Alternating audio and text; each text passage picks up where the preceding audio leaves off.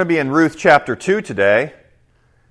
So while you're turning to Ruth chapter 2, let me r- remind you what we talked about last week in Ruth chapter 1, just to help set the context again, get everyone back on track, and for those of you who are new today to know what, a little bit of what we talked about. Ruth chapter 1, we talked about the story of Ruth, and it's during the time of Judges, which helps us understand quite a bit. During the time of Judges, what's that, what that means is that this was an evil, dark time in Israel's history.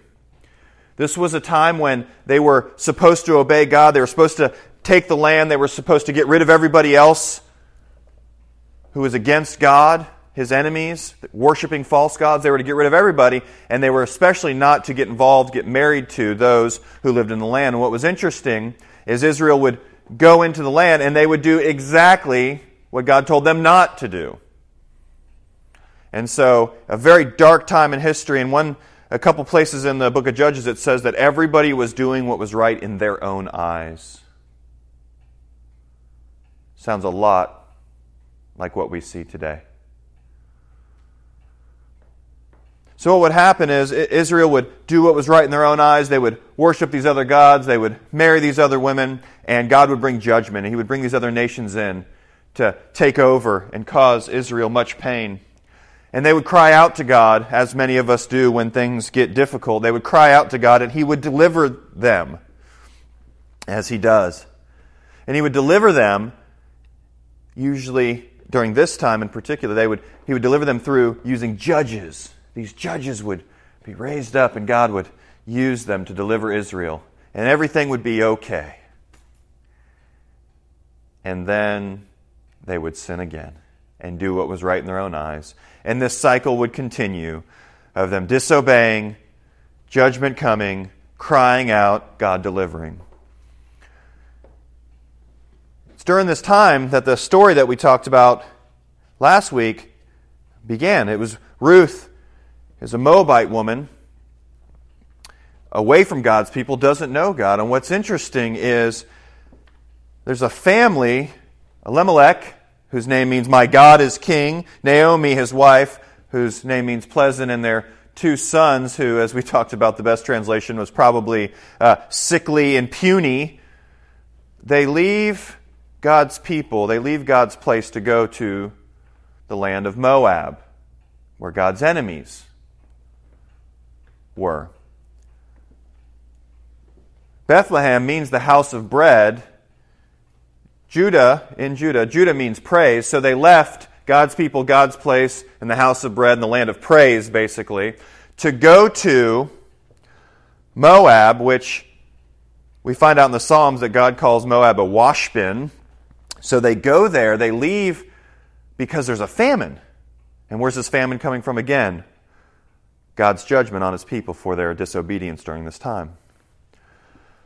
So they go, and right away, things go poorly. Dad dies.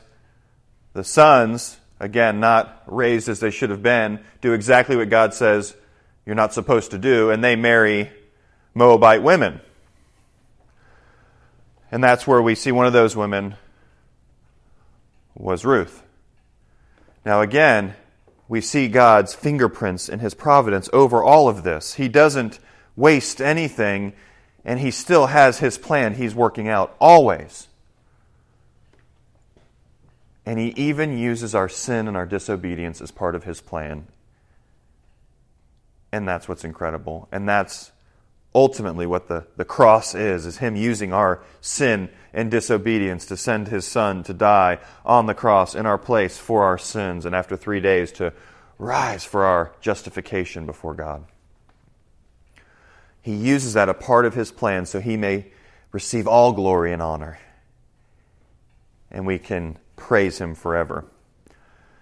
So he uses this, and Naomi the only one left of her family is in the field, and she hears that God has visited his people like he always does. He never fully leaves us or forsakes us. He does at times distance himself from our hearts. Again, he's everywhere.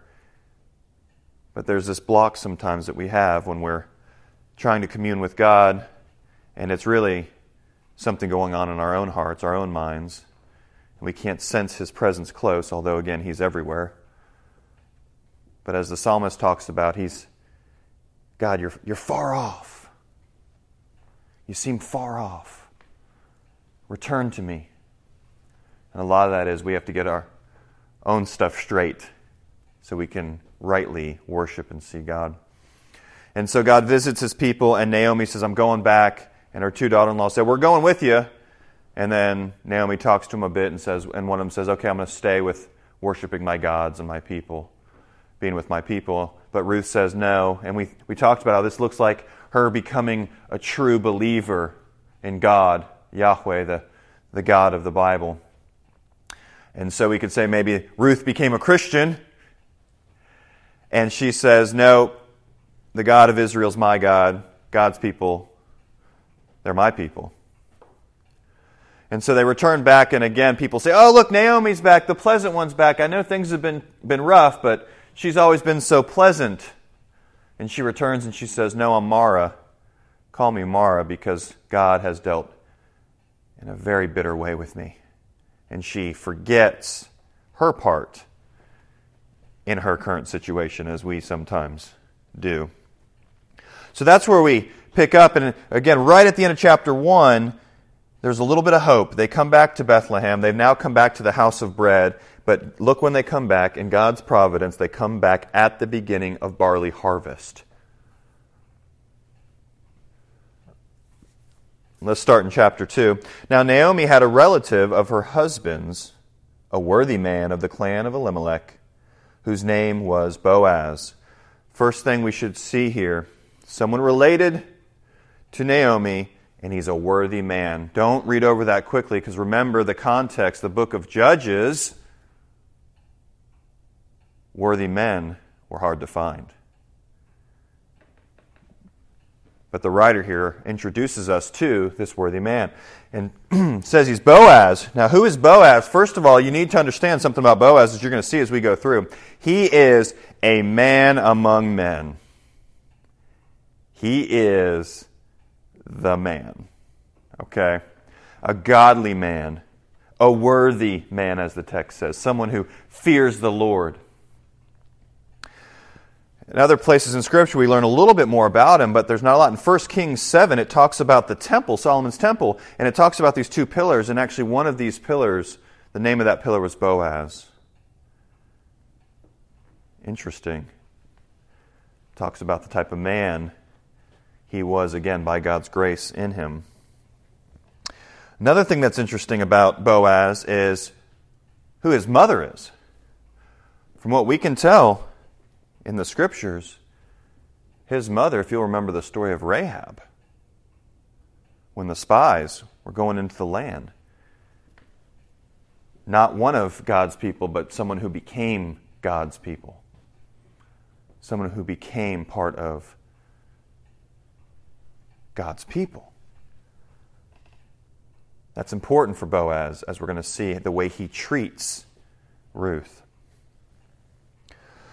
Verse 2 And Ruth the Moabite, now again, want to just point out here, real, uh, just quickly, every time, just about every time we see that Ruth is mentioned, it's going to always have this Moabite part to it. Again, that's to remind everybody that this is not just a simple thing. It's not like just moving from one state to another.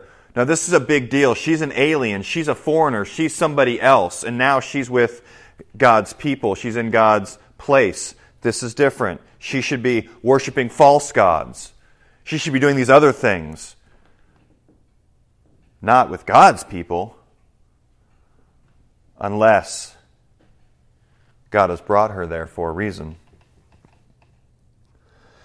And Ruth the Moabite said to Naomi, Let me go to the field and glean among the ears of grain after him in whose sight I find favor. And she said to her, Go, my daughter. A couple interesting things here. First of all, she, Ruth isn't just going to come back and sit around and do nothing. This seems like she gets back and pretty much immediately she's like, I need to get to work. We need food. Again, this shows us part of Ruth's character. She's a godly woman who now fears the Lord. She's a hard working woman. She's going to take initiative. She's not going to just sit around and let life just happen and, oh, well, what am I going to do? No, no. Ruth says, We're back. I'm able to work. I'm going to go work. But notice that she still understands what's going on. It's not a great time. and that's why that phrase there, him in whose sight I shall find favor.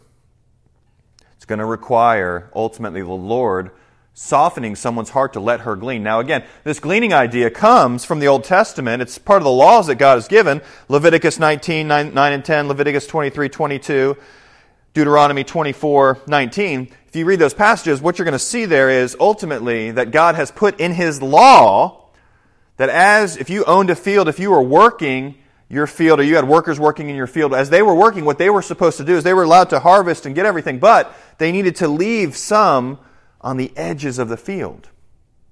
And if they happened to drop some things as they were working and harvesting, they were supposed to leave them there. So leave some on the edges and leave some on the ground. And ultimately, what God says is this is for those who are poor, those who are without. So if they're willing to go and work still, they can still have food, they can still live. So God has taken care of them, but again, there's still some initiative that has to take place. You still have to go and work yourself, but the opportunity's there. God always looking out for those who are without, those who are downtrodden, those who are poor. Now, the question is in the time of Judges, how many people are obeying God's law? There may not be any fields. But let's see.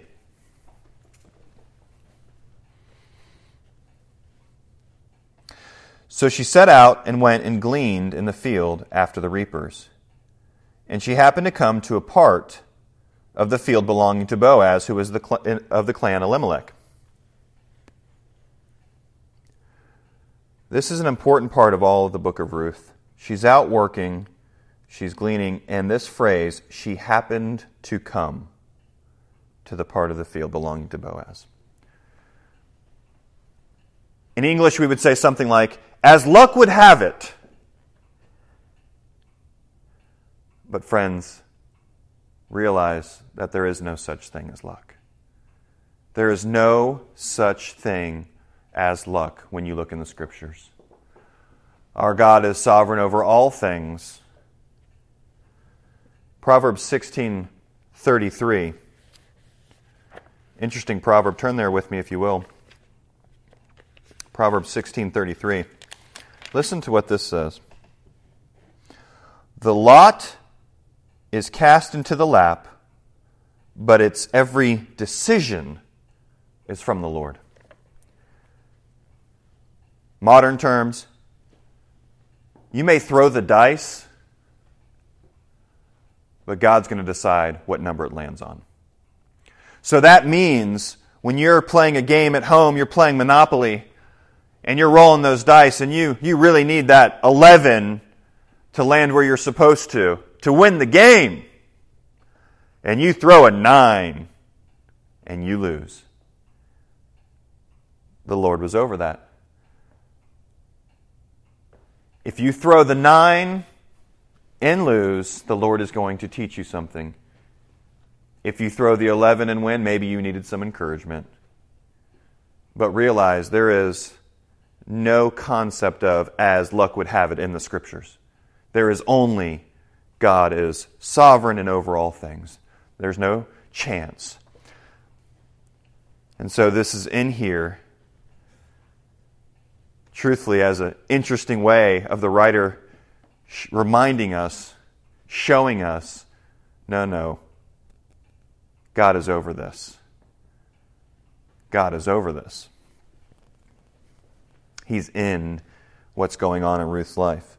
So she comes around, she's gleaning, she's working hard, she's doing these things, and she's in Boaz's field.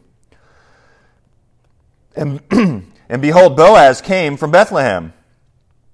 And he said to the reapers, The Lord be with you. And they answered, The Lord bless you. Getting a little insight. Boaz is a, a owner of this field, and he's a man who cares.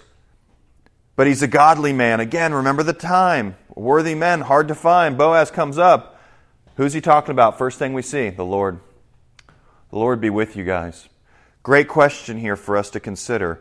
If we are a supervisor, if we own a business, if we are involved in, in trade or, or anything, what kind of businessman, businesswoman are we? Are we godly? This response is great. It's not like this is the first time that this has happened. The Lord bless you. Kind of reminds us back of Numbers, that the idea of the, the blessing of Aaron as is referred to, the may the Lord bless you and keep you, kind of this idea. And this is part of the, the culture then, and really it's part of the culture in many places around the world to go and to bless others. We don't do that as much as we, we should here, except when people sneeze sometimes. We need to be a people who are speaking God's blessings over one another. Then Boaz said to his young man who was in charge of the reapers, Whose young woman is this? Interesting. We see more about Boaz. He's got, he, has these, he has these workers working in his fields. He goes and he notices there's somebody working that's not part of the crew. Now, again, could this be the Lord opening his eyes to that? Absolutely it is. But this also seems to be something about who Boaz is. He knows what's going on, he's in the know, and he sees Ruth. And what's interesting is he doesn't say, Oh, what's her name? He asks the question, Whose young woman is this? I think we see a little bit of Boaz's concern there. She's in our, my field here, but Who's taking care of her? Who's over her? Who's leading her? Who's guiding her? Why, why is she here? What's going on? Whose does she belong?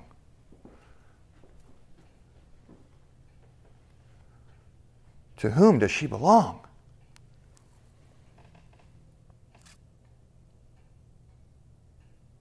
And the servant who was in charge of the reapers answered, She is the young Moabite woman who came back with Naomi from the country of Moab. She said, Please let me glean and gather among the sheaves after the reapers. So she came and she has continued from early morning until now, except for a short rest. A couple things real quick here that I want to point out. She is the young Moabite woman. Apparently, everybody's talking about this young Moabite. We saw at the end of the chapter 1 there that everyone, the whole town, kind of was in an uproar about them coming back and things. And so we see that this is true. Ruth's being talked about. And she comes and she's been working hard. We see him say here that she's a hard worker. This passage in, in, in the Hebrew is highly debated and, and unclear, but I, I think the way that the ESV has it here is helpful. She's been gleaning and gathering among the sheaves. What's interesting is that's actually more than she was supposed to do. Again, she's supposed to get things from the edge, and she's supposed to get things that are dropped down. But Ruth actually asked, and again, maybe it's because she didn't know God's law yet, or maybe it's because she's going to push the envelope a little bit, but in a respectful way. She knows that they need food. So she's saying, hey, the piles that you guys have already harvested over here, can I take from that? And this translation of this verse, I think, is helpful as it says that she has continued to work. This seems to be consistent with who she is, and she's just now taken a short rest. Then Boaz, verse 8, said to Ruth, Now listen, my daughter. Do not go to glean in another field or leave this one, but keep close to my young women. Little interesting note here Boaz referring to Ruth as saying, my daughter, this kind of uh, term of endearment in the sense of, I, I care for you, I'm, i want to look over you, look after you. Also shows probably Boaz's age. Seems to be older than Ruth. Uh, he's an established man in the community. We don't see anything about marriage or anything like that for Boaz, but referring just like Naomi does as my daughter, again, probably, not sure exactly, but it seems like Boaz would be Naomi's age, so maybe late 40s, 50s, somewhere in there, maybe 60s. Ruth, again, we know that she was married 10 years, so if she got married in her you know, mid teens, late teens, so she's in her mid 20s, late 20s probably.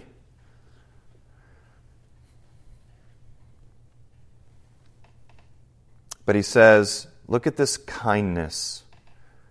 Keep close to my young women. I want to protect you. I want to help you, Ruth. Verse 9 Let your eyes be on the field that they are reaping, and go after them. Have I not charged the young men not to touch you? And when you are thirsty, go to the vessels and drink what the young men have drawn. A couple things that are interesting here. She says, or he says to her, Follow these women. They're going to show you how to do it. They're going to show you where to reap. And he says, I have told, haven't I told the young men not to touch you? Again, shows us about Boaz. When Boaz says, You don't touch Ruth, guess what? You don't touch Ruth. That's the type of man Boaz is. That's the type of men we need to be. We're looking out for our families, for women in this church, women in this community. We make sure and we say, no, we want to be respected enough. We want to say, listen, you don't touch these women, you don't mistreat these women. We need to be godly men. The world, this nation, this state, this county, this city needs godly men. Our homes need godly men. Also, he says, go ahead and drink from the water there. What's interesting is she's, you know, basically lower than a servant here. If anyone should be gathering water, it should be her for everybody else to drink. And Boaz is saying, the young men are getting water. Go ahead and take some.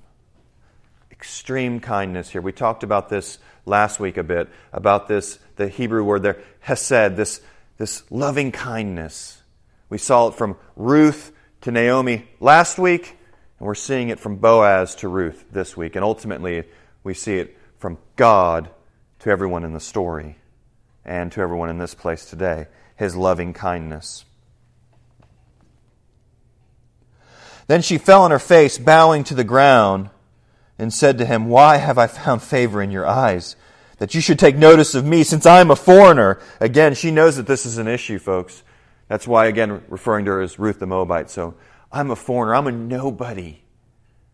And you're going to be kind to me for no reason? This loving kindness? Why? Boaz will give us some insight to why he does it, but ultimately, it's because he fears the Lord. He loves the Lord and he wants to love others as we're to. But Boaz answered her, All you have done for your mother in law since the death of your husband has been fully told to me and how you left your father and your mother and your native land and came to a people that you did not know before. The Lord, there's Boaz talking about the Lord again, repay you for what you have done, and a full reward be given to you by the Lord, the God of Israel, under whose wings you came to take refuge. This is just a great passage, a great picture here. He says, You have been kind. Again, Ruth's heart changed by the Lord and now the Lord is blessing you. I want to bless you because I've seen how you have blessed others. That's how it works, folks. That's what we need to be doing, being a blessing to one another because we love the Lord, because we love one another. This is a great encouragement for us. This idea of the wings, you have come under the wings you have come to take refuge. We see this in the Psalms many times.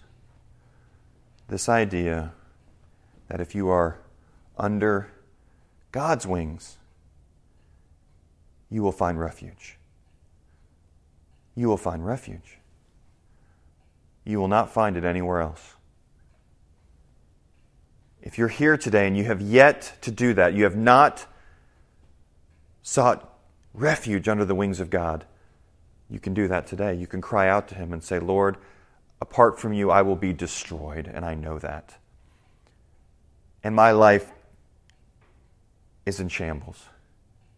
I need to be under your wings. I need you. You are my refuge.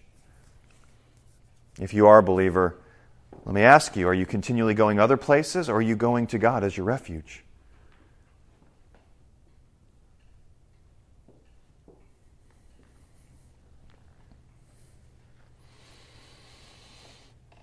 Verse 13 Then she said, I have found favor in your eyes, my Lord, for you have comforted me and spoken kindly, that same word there, to your servant, though I am not one of your servants. In fact, she's lower than a servant. Isn't that our God? He takes the lowest of low and exalts us to be great because we're in His Son, and His Son is great.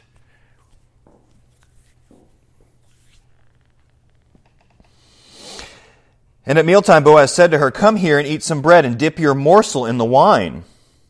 So she sat beside the reapers, and he passed to her roasted grain. and she ate until she was satisfied, and she even had some left over. Do you think she's had a meal like this in a long time? I don't think so. This wonderful meal, maybe the bread was a little dry, just need a little flavor to it, even to be able to dip it in some wine. Boaz is going above and beyond. Men, we need to be like Boaz and be men who go above and beyond to meet the needs of the women in our lives.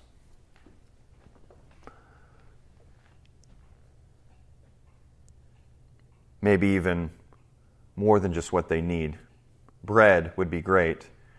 Boaz is giving bread with wine. And isn't that the same as what God has showed us on the cross? We needed a Savior. We need a Savior. We need to be delivered from our sins. That's kind of forgiveness. We need that forgiveness from God. So He provides that in His Son on the cross. But then, even more than just the bread to eat to fill our stomachs, more than just, oh, forgiveness, which we desperately need, He says, now I'm going to do you one even better. I'm going to go ahead and give you all that I'm giving my Son. You're in my Son, and so you are blessed with every blessing in the heavens. This is a great picture of our God here.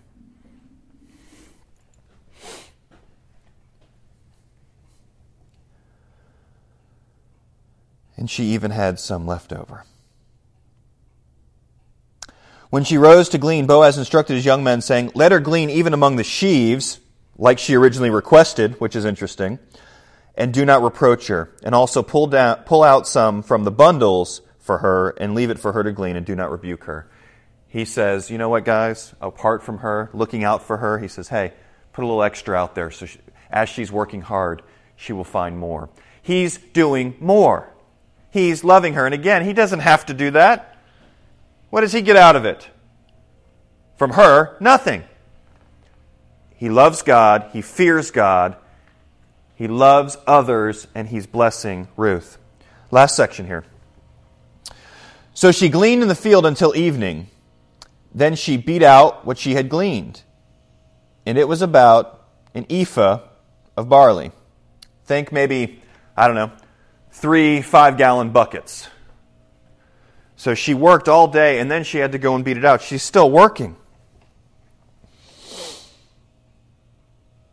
And she took it up and went into the city. Her mother in law saw what she had gleaned. She also brought out and gave her what food she had left over after being satisfied. She comes back, and Ruth is still kind. She could have eaten it all, or she could have saved it for tomorrow or something, but no, she makes sure she's still looking out for Naomi. She brings back the extras and says, Listen,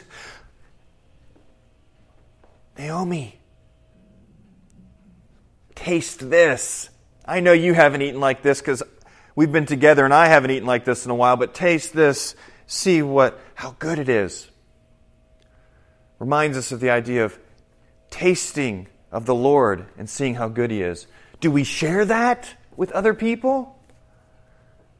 If we really say, "Oh, he's wonderful, he's beautiful," but we don't tell anyone, oh, May it never be. May we be like Ruth, where we go and we share it, especially with those that we love.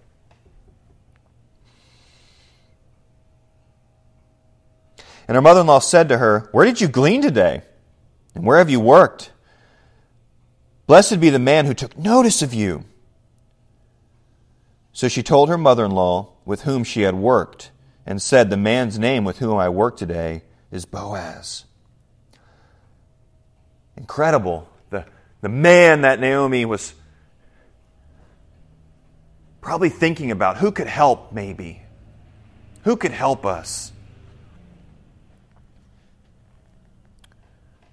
Boaz, the man among men. And Naomi said to her daughter in law, May he be blessed by the Lord, whose kindness has not forsaken the living or the dead. Maybe a little change here, Naomi. Sometimes when we're so down, we can't see anything else. Do you realize that Ruth went out to work and Naomi's like, good, go, have a good work day? Why didn't she go? She was in the fields in Moab. Why didn't she go with her? Isn't it interesting how when we are depressed, when we're down, spiritually depressed, when we're struggling, we just continually focus on ourselves, get negative, sulk, and we don't even try anymore. And what's interesting is it takes others sometimes to come and help us get out of it. That's what we're to be, church. That's what we're to be for one another. We're to come and when we're others are down, hopefully we're up and we come and say, "No, trust the Lord. Look what he's provided." As Ruth does and she comes and says, "Look." As Boaz does, he helps them. God's people working together to encourage one another. That's the type of people we need to be. Naomi's down, but maybe through this, through others, through God's kindness, his loving kindness, she's starting to see something different and she speaks about the Lord in a positive way and speaks about Boaz. Naomi also said to her, The man is a close relative of ours, one of our redeemers. This will come into play later. What it ultimately means is in the Old Testament, there were these uh, laws that were put in place that if husbands died, there would be others in the family, usually brothers and then the cousins and so on and so forth, that would step in and redeem the women. Sometimes this had to do with property, things of that nature, cattle perhaps. He's one of the redeemers to the family, a close relative. I think the wheels are starting to turn for Naomi. And Ruth the Moabite said, Besides, he said to me, You shall keep close to my young men until they have finished all my harvest.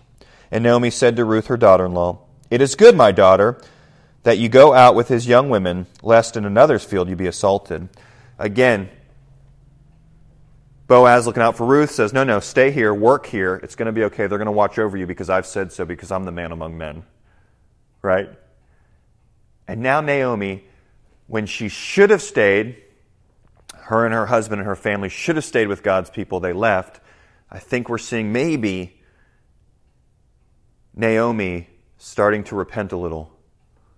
She sees God's people, she sees Boaz, a man of God, looking out for Ruth and says, You know what? You're right. It is good. Boaz is right. It is good. Stay with his people. Something bad could happen to you somewhere else. Doesn't mean that when we're with God's people, nothing bad happens, of course. Things still happen in our lives.